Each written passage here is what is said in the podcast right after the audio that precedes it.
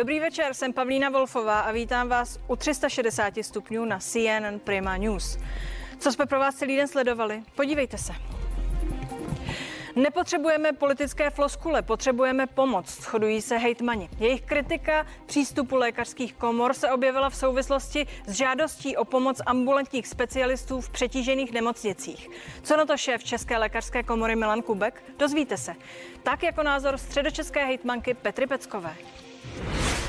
Epidemie zpomaluje a opatření fungují, ale máme před sebou ještě minimálně několik těžkých dnů. To dnes řekl vicepremiér Jan Hamáček. Sdílí jeho opatrný optimismus také mít dnešní hosté? Zeptám se, zůstaňte s námi. A znovu se podíváme na debatu o úředních maturitách. Kam se posunula? Řídí školství stále ministr anebo už premiér? Zeptám se na to Patrika Nachera za hnutí ANO a Mariana Jurečky, šéfa KDU ČSL.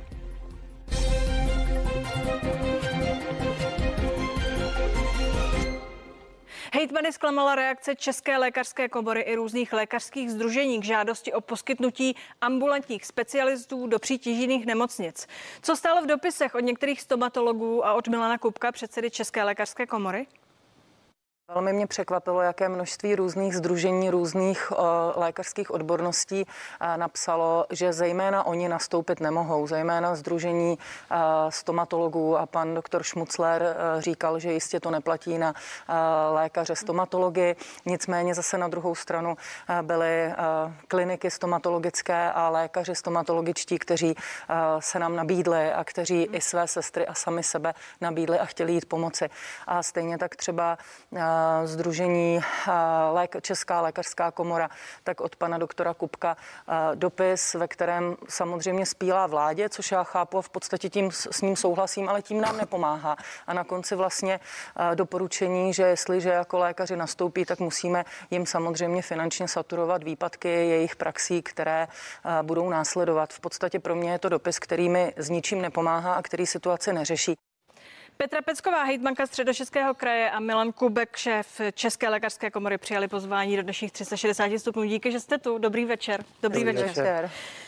Paní hejtmanko, jak byste si představovala ideální přístup medicínských komor nebo združení, kdybychom žili v ideálním světě? Kdybychom žili v ideálním světě, tak předpokládám, že oba dva cítíme, že je tady problém ve zdravotnictví a že nám už nezbývá nic jiného, než povolat do nemocnic lékaře ještě z jiných oblastí. Teď to jsou tedy ambulantní specialisté nebo lékaři prostě z nějakých jednodenních chirurgií a tak dále. A předpokládala bych spolupráci, kdy budeme řešit, jak je oslovit nejlépe, jak je oslovit společně, jak na ně společně apelovat, aby to udělali aby nastoupili, aby pomohli, samozřejmě v rámci možností, které mají. A právě to, co mě rozčílilo, bylo, že a já vlastně s panem Kupkem jako souhlasím. On spílá vlastně ve svém dopise na vládu a já s ním souhlasím. Naprosto souhlasím s každým slovem, ale mě to v tu chvíli vůbec nepomáhá. Já potřebuju dostat doktory do nemocnic. Co říkáte té kritice, pane Kupku?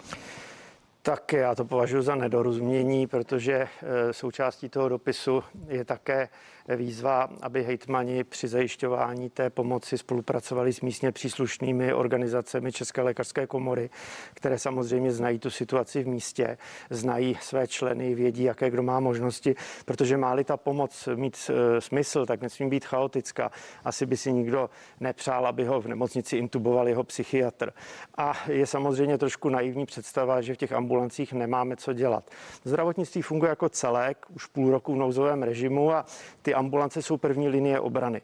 Pokud my tu první linii obrany vyklidíme, tak samozřejmě ti lidé, které léčíme, se neuzdraví. Ty jenom půjdou do těch nemocnic a bude ta pomoc spíš kontraproduktivní. Já myslím, že to je srozumitelné, ale nedo, nedošli jsme k tomu, co tady v tom dopise bylo. Tam byla nějaká uh, ta výzva uh, od pana Kupka, obraťte se na ty Tam bylo, že se máme obrátit řady. na příslušné krajské tedy organizace. A současně tam ale bylo, že samozřejmě ano, nesmíme chaoticky zvát, což samozřejmě nechceme. My jsme se prvně spojili spojili s těma zdravotnickými zařízeníma, s nemocnicema a chtěli jsme samozřejmě od nich vědět seznamy těch obor, oborů, které oni by potřebovali, aby nastoupili. Pak, e, že spatřuje prostor u ambulantních zařízení, kde pracuje více lékařů a ostatních zdravotníků, tak to samozřejmě jako je první, co máme v plánu nebo co jsme měli v plánu. A co bych třeba si myslela, že by mohl pan Kubek jako prezident České lékařské komory udělat, tak je právě ten podstat, poslední odstavec. Česká lékařská komora trvá na tom, že výpomoc musí být dobrovolná, Eh, já bych třeba eh, brala, kdyby tam bylo doporučuje, že musí být, než trvá na tom, a to navíc při zajištění plných ekonomických kompenzací pro lékařské praxe, které kvůli ní omezí provoz. A já to chápu, protože oni mají leasingy, platí náklady a tak dále. A v tu chvíli já vidím roli právě prezidenta takovéto asociace, který bude uh, prostě bránit ty svoje to znamená členy možná, a eh, snažit se získat to, co chce, aby vláda udělala, protože já jako kraj nevím, jak mám platit kompenzace. To je asi dobrá poznámka. Jinými slovy, že tohle mělo být napsáno někomu jinému než hejtmanům. Tak. Tak já si myslím, že náš zájem, aby jsme minimalizovali eh, škody, které způsobila ta nezvládnutá epidemie, to znamená, aby umřelo co nejméně lidí a aby ty následky na zdraví byly co nejmenší, asi společná. Takže bychom měli se snažit postupovat společně a já jsem byl rád, že hejtmani po té, co selhala poslanecká sněmovna, takže hejtmani požádali o vyhlášení nouzového stavu. To je určitě, určitě zcela správné, protože oni jsou také blíž těm lidem, než eh, ti odtržení politici ve sněmovně. A teď bych byl velmi rád, kdyby hejtmani využili svého obrovského vlivu, který mají a hejtmani mají prostě mnohem větší vliv než lékařská komora, aby zatlačili na vládu, protože ta epidemie se zvládá jinde, ta se nezvládá v nemocnicích. V nemocnicích se řeší a v ambulancích ty důsledky, ale ta epidemie se musí porazit na ulicích, ta epidemie se musí porazit ve fabrikách, které třeba zavřít. Ta epidemie se musí porazit na úřadech, které musí přijít na home office. Tam se poráží epidemie. A pojďme tedy postupovat společně a využijte svého vlivu, který máte a zatlačte na vládu, ať konečně přijme skutečně účinná protiepidemická opatření, protože jinak, nezlobte se, se budeme v té epidemii takhle plácat až do léta. Jinými slovy jsme zase u té politiky. Vy jako politička, zastupujete eh, nějakou skupinu lidí, vaše voliče, hajte jejich zájmy. Já si umím představit, že komunikovat eh, s veřejností nebo s vládou eh, za nějakou skupinu, v tomto případě lékaře, prostě je politikum. Chce to tu politickou hantýrku a chce to mít ty politické, řekněme, schopnosti a součástí toho jsou i ty politické floskule. To znamená, Není to v podstatě to, co vy kritizujete, eh, pochopitelné a omluvitelné v tuto chvíli, protože jde o politiku? Já si myslím, že v tuhle chvíli už vůbec nejde o politiku. Mně v tuhle chvíli jde o lidi. Já potřebuju, aby v těch nemocnicích to fungovalo, abychom měli lůžka, abychom měli kam umístit pacienta a aby o toho pacienta se měl kdo postarat. A ano, v nejlepším případě, aby ho neintuboval jeho psychiatr, ale já bych byla ráda, aby ho vůbec měl kdo intubovat. Co k tomu říct? Jakou část tam ta politika hraje? Eh, já myslím, že je zjevné, v čem vzniknul konflikt. Tedy ptám se, patří to tam, nepatří to tam. Špatný politika, adresát? Eh, politika je zpráva věcí veřejných a eh, hejtmani spravují věci veřejné a v současnosti je prostě zvládnutí té epidemie a mínění těch jiných následků skutečně prvořadý zájem. Tak já tak prostě prostě nerozumím, nerozumím. Já prostě nerozumím, v čem je problém. Já si myslím, že to je uměle vyvolávaný, vyvolávaný problém a že mezi námi s paní hejtmankou ani žádný, žádný konflikt, konflikt není. Já pokud vím, tak kraje se snaží postupovat rozumně. Vím od předsedů okresních komor, že jsou v komunikaci ve spojení s těmi kraji, že postupují společně. Takže já si nemyslím, že by toto, toto nefungovalo. Ale zdůraznuju to, to, co je podstatné, že ve zdravotnictví řešíme pouze ty důsledky té nezvládnuté epidemie. A tu epidemii musíme zvládnout jinde a tam bych byl rád, aby prostě hejtmani byli trošku aktivnější, aby víc zatlačili na vládu a na jeho premiéra, s kterými mývají pravidelné web meetingy, aby prostě se skutečně přijala účinná Máte pocit, že tlačí málo? Tlačíte málo? No, tlačíme každé úterý, někdy i daleko častěji než jenom každé úterý. A já bych tak řekla, jako, že my už se spoleháme sami na sebe. Já teď uvedu příklad právě eh, třeba s těmi předurčenými školami. My ve středních Čechách prokazatelně měli eh, v poslední době epidemii eh, nebo ohnisko epidemie v 275 školských zařízeních, školách a školkách. To číslo rostlo od 15 přes 23 přes 166, 201 až po 275. My jsme zavřeli školy a školky, evidentně to mělo důvod, ale současně, aby nám nezůstali doma eh, rodiče, jejichž děti jsou od dvou do deseti let a ty rodiče my potřebujeme v těch zdravotnických zařízeních, to znamená zdravotní sestry, doktorky, lékaři a tak dále, tak jsme jako všechny kraje předurčili školy, které se starají o děti profesí, které jsou stanoveny tedy zase nějak centrálně nařízením vlády z těch rizikových profesí, které my potřebujeme. Teď my tam máme ve středních Čechách, ještě minulý týden jsme těch dětí měli 800, teď jich máme 1650 a my je necháme naprosto bezprizorně. My je netestujeme, Eh, my je nijak nekontrolujeme a vlastně v této době, kdy ta epidemie evidentně byla ve školských zařízeních, tak my je dále neřešíme. To jsem řešila třeba v úterý s panem ministrem a panem premiérem bylo řečeno, že děti do deseti let se nikdy neplánovali testovat. Ty antigenní testy my ani nedostaneme, ty, co jsou zakoupené, ty čínské, co v Rakousku měly 0,04%. A tudíž my jsme se rozhodli jako středočeský kraj, že budeme testovat od toho ty týdne cucacími testy, ale PCR testy.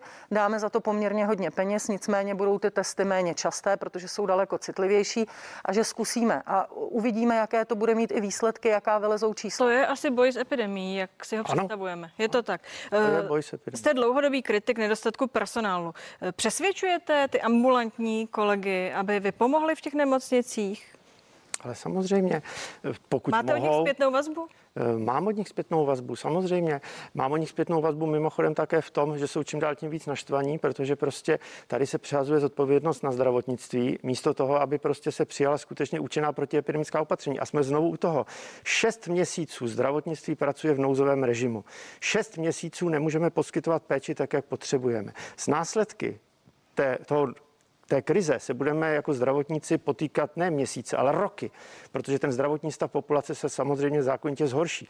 A v této krizové situaci, kdy se znovu povolávají studenti ze škol místo toho, aby studovali, eh, je, jsou zde tedy nápady vyklízet ty ambulance, ať se všichni nahrnou teda do nemocnic a tak dále, ať každý dělá cokoliv. Jsou zde bizarní plány o tom, že budeme rušit maturity a podobně. Tak v této situaci ale vláda není ochotná udělat ani takovou maličkost, jako na dva týdny vypnout fabriky, které jsou prostě zbytečné to spočítali, aby... že to maličkost není, že Ne, je to maličkost proti tomu. Miliard. Ano, ale je to maličkost proti tomu, co stojí ta prodruho, protrahovaná krize přeci.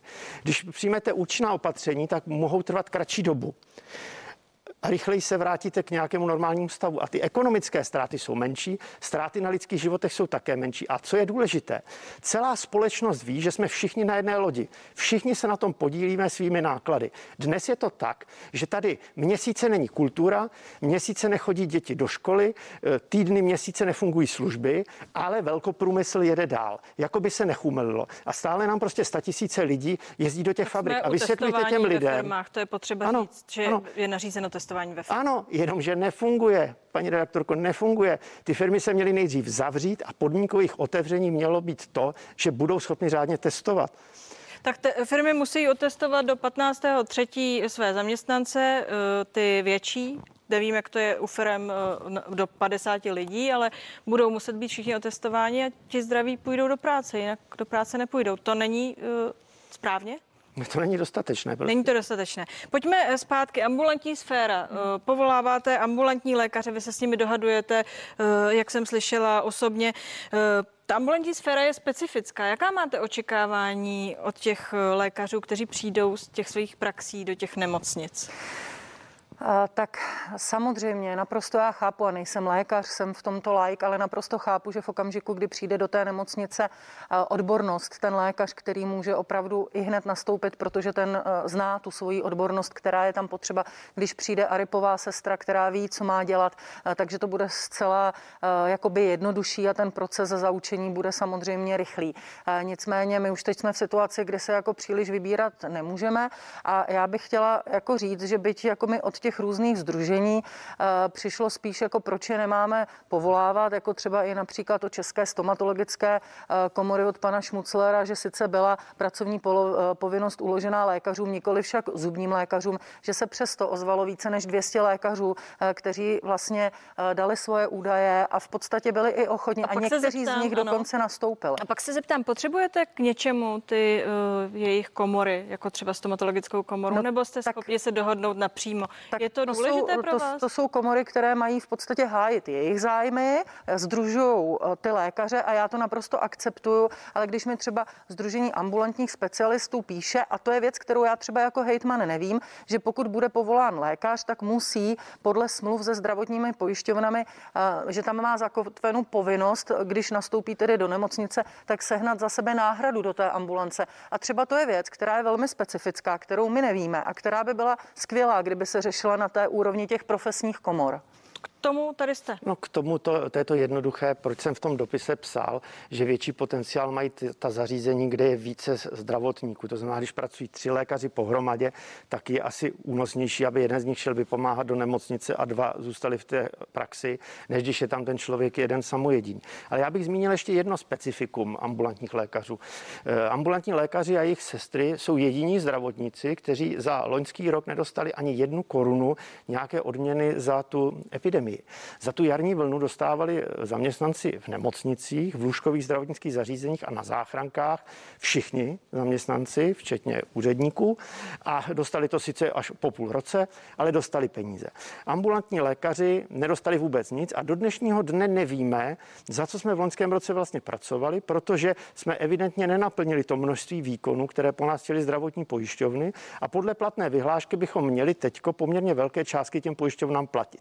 A pokud pokud některý ambulantní lékař třeba svým sestřičkám vyplácel nějaké odměny, tak je vyplácel čistě ze svého. Takže prostě ono to, paní Hitmanko, opravdu není až taková úplná legrace. Ne, to určitě, Vést nemyslím, soukromou praxi, mít všechno toto na starosti, mít také své zaměstnance mm-hmm. a nám prostě nikdo nic nedává. Takže my jsme samozřejmě připraveni pomáhat, ale říkám, musí to mít smysl. Je třeba pochopit to, že v těch ambulancích se neflákáme. To znamená prostě, když se ta ambulance zavře, takže ti pacienti se neuzdraví. A já můžu říct za sebe, já jsem internista angiolog. V současnosti třetina mých pacientů jsou pacienti s komplikacemi po covidu. Těžké flebotrombózy, následky plicních embolí a tak dále. Covid není opravdu sranda. Ale o ty lidi, když je propustí z té nemocnice, se prostě musí někdo starat. Ty není třeba také, možné nechat také bez my jsme nespadli jak z Majka z Gurunu s oblakou a ne, nezvali bychom uh, samozřejmě do nemocnic ty, o kterých víme, že jsou tady nezbytní, nezbytně nutní pro tu péči. První, kteří byli na řadě, byli opravdu jako třeba kliniky plastické chirurgie, eh, jednodenní chirurgie typu eh, různej, různých... Tak zrovna u plastické chirurgie je ta refundace těch ztrát poměrně složitá. Poměrně složitá, ale jako když v téhle době vidíte prostě, a je pravda, včera to tady říkal pan ředitel fakultní nemocnice Královské Vinohrady, když vidíte po Praze prostě teď inzeráty na to, za kolik si můžete nechat udělat v akci nová umělá prsa, tak je to trošku směšné a absurdní. No. Pojďme eh, zpátky na zem. Eh, znovu bych se vrátila k tomu angažmá těch ambulantních eh, lékařů. Pane prezidente, jak je to právně ošetřeno? a tam bych roli komory jednoznačně viděla. Pokud by ten někdo zvenčí povolán udělal nějakou chybu, nedej bože fatální, je toto vymyšleno? Ví se, jakým způsobem by se to řešilo? Tak on prostě on musí mít uzavřený nějaký pracovně právní vztah s tou, s tou nemocnicí a pak to ošetřeno je samozřejmě. Ono těch právních konsekvencí je hodně. Ona vláda prostě něco tak, jako by, tak jak jejich zvykem. Oni něco vyhlásí a pak teprve zjišťují, jaké to bude mít důsledky. Takže nám také trvalo dva dny, dávali právníci komory dohromady takovou velkou právní analýzu. Ta teďko vysí na našich webových stránkách. Dneska eh, dostanou všichni lékaři v České republice odkaz na tuto analýzu, aby věděli, eh, co je třeba si ošetřit.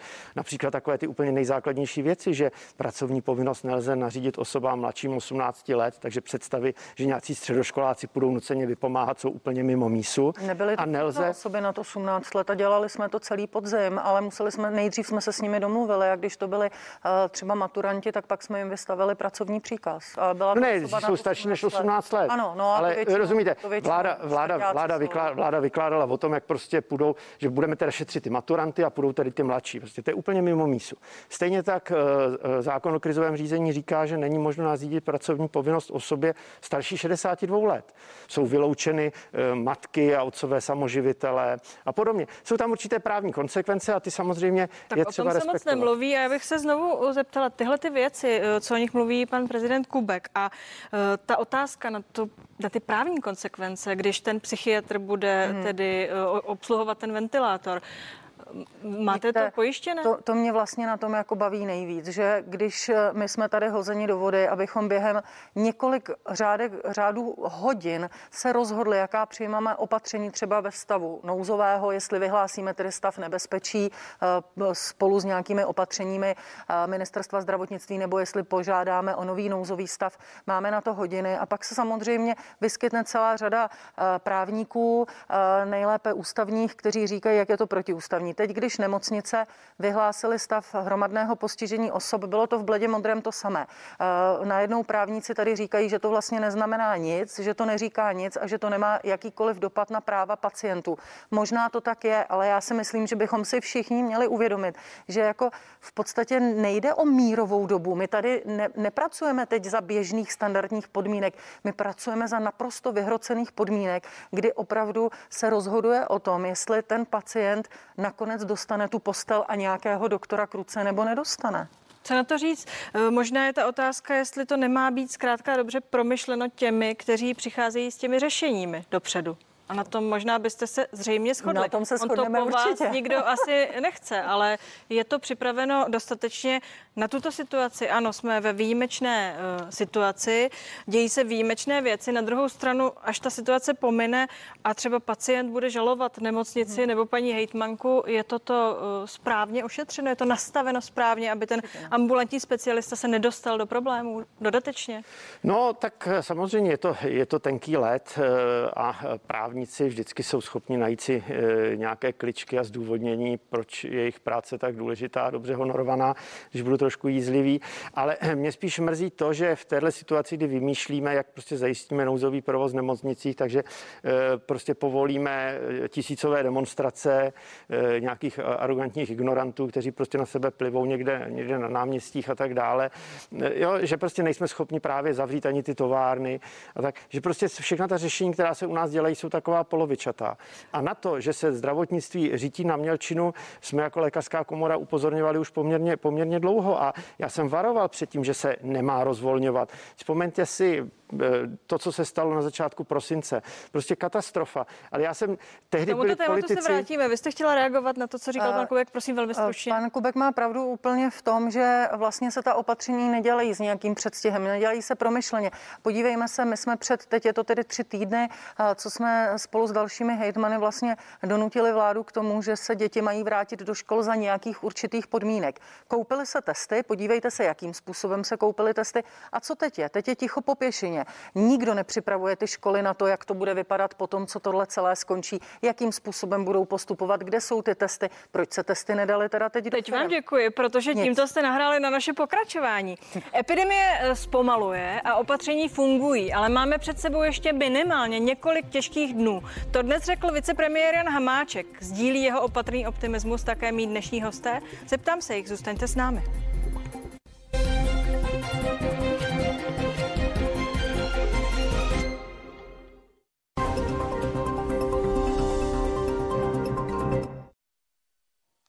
Vidíte, jak jsou sedřený o domácích prací? Si je teď musíme jít vždycky, když počítám peníze. To máte hypotéka, leasing, energie a stejně mi to nevyšlo o tři litry. Fairbank se vám výdaje třídí sami, takže snadno zjistíte, kde vám tečou prachy. A voda teče, mě tam teče. Ježíš Maria, voda, voda! S námi máte své výdaje pod kontrolou kdekoliv, třeba i ve vaně. Snad vám teď trochu pomůže, že jsme úplně online. Airbank i banku můžete mít rádi. Kamarádi, jste připraveni na úplně nové velikonoce? Hledání vajíček zahájeno. Nejprve dospělí, schovejte všechny dobroty. A teď ti nejmenší, puste se do hledání. Tady potřebujeme trošku pomoc. Máme to! Užijte si společnou zábavu, protože co by byly velikonoce bez Kinder? A nyní edice Kinder Maxi Surprise s veselými šneky v každém vajíčku. A další překvapení najdete v Maxi vajíčkách.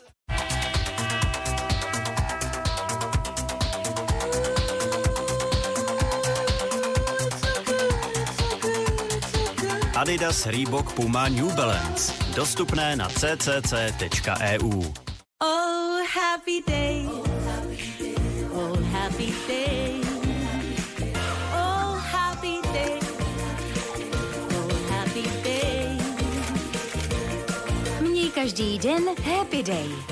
OK Nábytek. Největší výběr sedaček, postelí a kuchyní. Nakupte za nejnižší ceny na trhu a s dopravou zdarma. OK.cz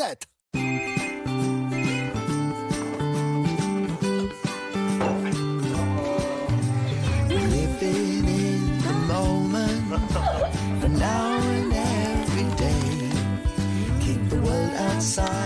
together Nová rakouská značka Lizoform pro ochranu vaší rodiny před bakteriemi a viry. Lizoform eliminuje až 99,9% z nich, včetně nového koronaviru SARS-CoV-2. Lizoform, rakouský expert na dezinfekci. Co dělá robotický vysavač Roventa nepřekonatelným? Je to tím, jak vysává a vytírá najednou? Nejenom to. Je také nejtenčím robotickým vysavačem. S výškou pouze 6 cm a mimořádnou výkonností. Nový robotický vysavač Explorer. Roventa.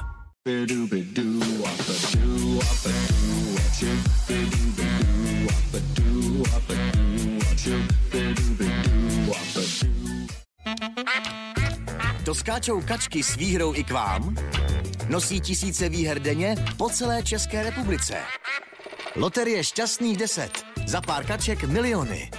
Tak pošlete své kačky pro štěstí.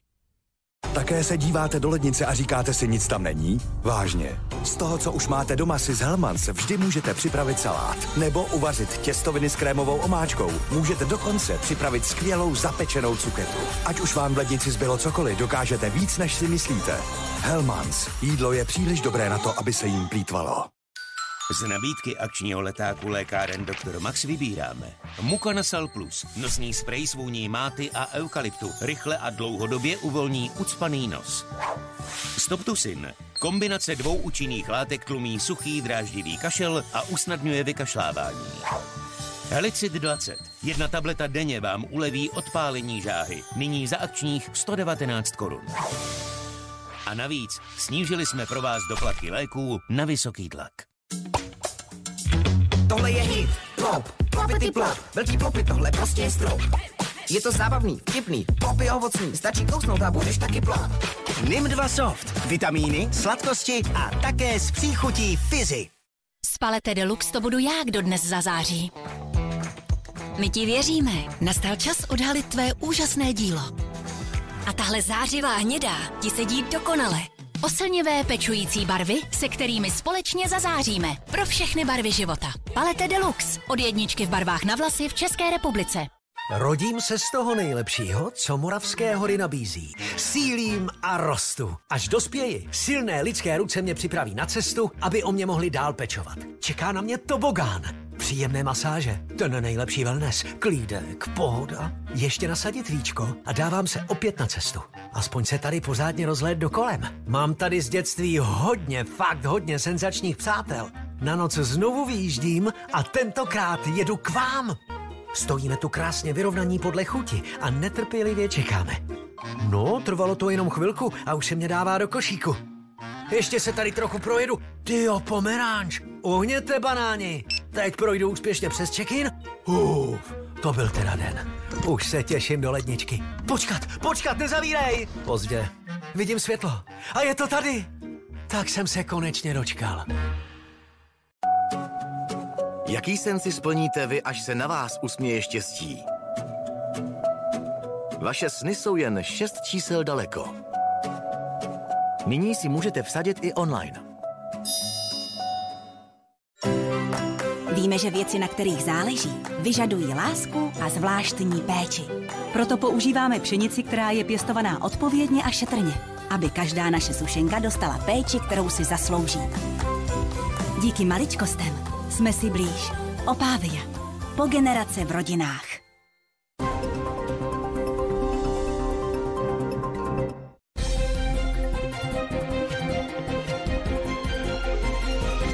...360 stupňů je zpátky díky, že jste s námi. Opatrný optimismus, co se vývoje epidemie u nás týče na místě. Zeptám se mých hostí, hejtmanka Petra Pecková a šéf České lékařské komory Milan Kubek, to se mnou zůstali, díky, že tu jste. Eh, paní Pecková, máte za to, že ten nařízený lockdown tedy funguje? Já si myslím, že na to vyhodnocení je ještě hrozně málo času. Samozřejmě eh, v našich nemocnicích se to ještě neprojevilo. Ta čísla eh, sice někde jednotlivě klesají, ale je to jenom o jednotky, ale eh, například na Kolínsku zase prudce stoupají a teď je tam hospitalizováno naprosto nejvíc osob, co kdy bylo. Takže to, než se to projeví v nemocnicích, to bude ještě chvíli trvat.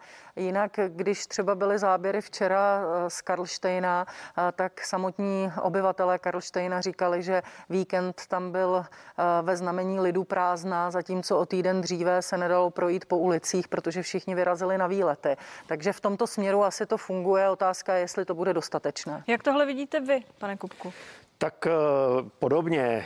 Samozřejmě je vždycky lepší nějaká opatření než žádná, ale obávám se, že maximum, čeho dosáhneme, je, že po třech týdnech trvání těchto omezení budeme na stejné stavu jako na začátku těch tří týdnů. A dosáhneme s jediným rozdílem. Já si myslím, že ano, já věřím, to je optimistický scénář.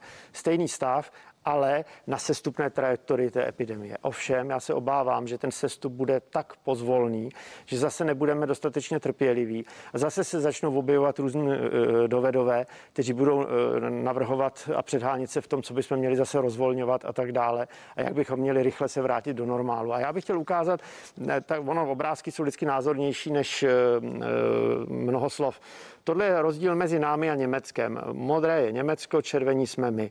Je to počet nově zjištěných případů na milion obyvatel. Vidíte, že Německo je v úplně jiné situaci než my. V Německu mají epidemii pod kontrolou, u nás epidemie stále roste. Je to na rozvolňování? No asi není. Tadyhle se podíváme na srovnání s Evropskou unii. Také vidíte modře Evropská unie, ty už na tom nejsou dohromady tak eh, dobře jako Německo, protože jim to kazí takový uh, nedovedové, jako jsme my. Ale když se podíváme na počty zemřelých, to je asi to úplně nejsmutnější, tak tady je vidět ta první jarní vlna, kdy v Evropské unii skutečně zemřelo hodně lidí. Nás se to netklo, my jsme ta červená čára, ale o to více jsme si to vybrali teďko no, na podzim, v zimě a na jaře. A Česká republika je nejpostižnější zemí COVID-19 na světě. Já bych chtěl jenom zmínit, mapu, pardon, ještě ano. jednu věc že hodně často se mluvilo o tom, že takový typický stát, který to nezvládl, jsou Spojené státy byly plné, eh, plné zprávy pořád toho, co se hrozného ve Spojených státech děje, ale eh, ve Spojených státech zemřelo půl milionu lidí. Spojené státy jsou však veliké. Kdyby měli na tom být Spojené státy tak špatně jako my, muselo by jim zemřít 800 tisíc lidí. Jinými slovy, my jsme dokázali hravě trumfnout i ty Spojené státy. A vzhledem k tomu, že máme proti sobě stejný virus, nemáme hloupější obyvatelstvo, prostě lidé jsou přibližně stejně chytří a stejně hloupí všude, tak je jasné, že tu epidemii řídíme blbě. A já se chci důsledně ohradit, a možná zase řeknete, že to je politika, ale politika je zpráva věcí veřejných. Já se chci prostě ohradit proti tvrzení, která se šíří z ministerstva, že za to nikdo nemůže, že to je prostě přírodní jev. Ano, virus je přírodní jev, ale to, že jsme epidemii nezvládli, to už není přírodní jev, to už je prostě něčí hloupost. Chtěla jsem se ptát tady na golfová tréninková hřiště. Vy s tím souhlasíte, tak já se na ně přeci jen zeptám, protože na sociálních sítích zmínila jste Karlštejn, ale viděla jsem absurdity jako páskou obehnaná dětská hřiště, basketbalové koše, pak jsem viděla fotografie ze Stromovky, z Pražské náplavky. Ehm, víte, ehm, máte pocit, že to bereme všichni všude ehm, stejně vážně, protože jestli to chápu správně, tak ta nařízení, ten detail, to nakonec řešíte vy v těch místech. Tak u vás to řešíte lépe než my tady v Praze? Tak já musím říci, že vy jste teď tady zmínila dva sporty, které já shodou okolností dělám, a to je basketbal a golf. A nedává to logiku, protože opravdu jít se zahrát basketbal na veřejné hřiště a házet na koš vlastně nemůžete, ale paradoxně jít na driving nebo jít na hřiště golfové eh, teď můžete. Eh, já rozhodně tím nemyslím, že by eh, se na golfu lépe chytal covid a nebo že by se daleko více nebo méně chytal na basketě. Nicméně ano, ta opatření by měla být smysluplná, měla by být stejná, měla by být pochopitelná, měla by být i nějakým způsobem solidární. Což třeba. jsme očekávali asi od toho nastavení, takže to tak nastaveno není. Tak to nastaveno není. Proč? Stejně tak uzavření těch hřišť, eh, některá eh, města si to vzala k srdci tím způsobem, že uzavřela an blok jednoznačně a opáskovala, některá jiná je nechala otevřená, ale za eh, přísných hygienických opatření. A na druhou stranu já musím říci, že ono možná ani nejde o to, jestli jsou otevřené školy nebo nejsou a tam se testuje, ale ty děti prokazatelně spolu samozřejmě jsou v nějakém kontaktu, chtějí víc svoje kamarády a oni jedou s nimi odpoledne třeba na kolo nebo jdou s nimi na to hřiště a tam samozřejmě jsou eh, spolu. Takže já si myslím, že pak, když se vrátí do škol, tak testovat je v těch školách má smysl, protože to prostě tu epidemii bude nějakým způsobem i korigovat. O čemž se teď nemluví. O čem to se teď vůbec pojďme říct, nemluví. že eh, tahle debata se zastavila. Eh, Když jsme viděli ty křivky, který, které tady prezentoval pan Kubek, dá se říct, že ta situace se pozvolna zlepšuje? Vy se shodujete s tím opatrným dlužno dodat optimismem pana Hamáčka v tuto chvíli. Jako hejtmanka, která zná situaci u vás. Eh, Já chci být velmi opatrná, protože ano, teď eh, je vidět, že ta migrace těch lidí, to jejich prolínání a nějaká ta opatření evidentně eh, jako jsou menší. Tam ta, to prolínání těch skupin obyvatel je menší, to prostě je prokazatelné, ale Když my už jsme to zažili tolikrát a pak s těma opatřeníma, která byla nastavená při rozvolňování a tak dále, jsme to vlastně celé pokazili a s tím já souhlasím. Prostě teď ten návrat k normálu musí být jasný, musí být plánovaný, musí být pochopitelný a lidé musí vidět světlo na konci tunelu. Já ho teď nevidím ani v těch školách. Děkuji vám, že jste tu byli. Přeji oběma hezký večer. A my pokračujeme, protože 360 stupňů bude pokračovat po zprávách. Téma úřední maturita. Ministr školství s návrhem udělovat ji všem žákům nesouhlasí. Není to podle něj správná a adekvátní cesta. K ministrově názoru se dnes také připojila Česká konference rektorů. Jenže premiér si to zjevně nemyslí. A proto se budu ptát, kdo řídí české školství a jak se tedy bude letos maturovat. Mými hosty budou Patrik Nacher, poslanec za ANO a Marian Jurečka, šéf KDU ČSL. Sledujte nás.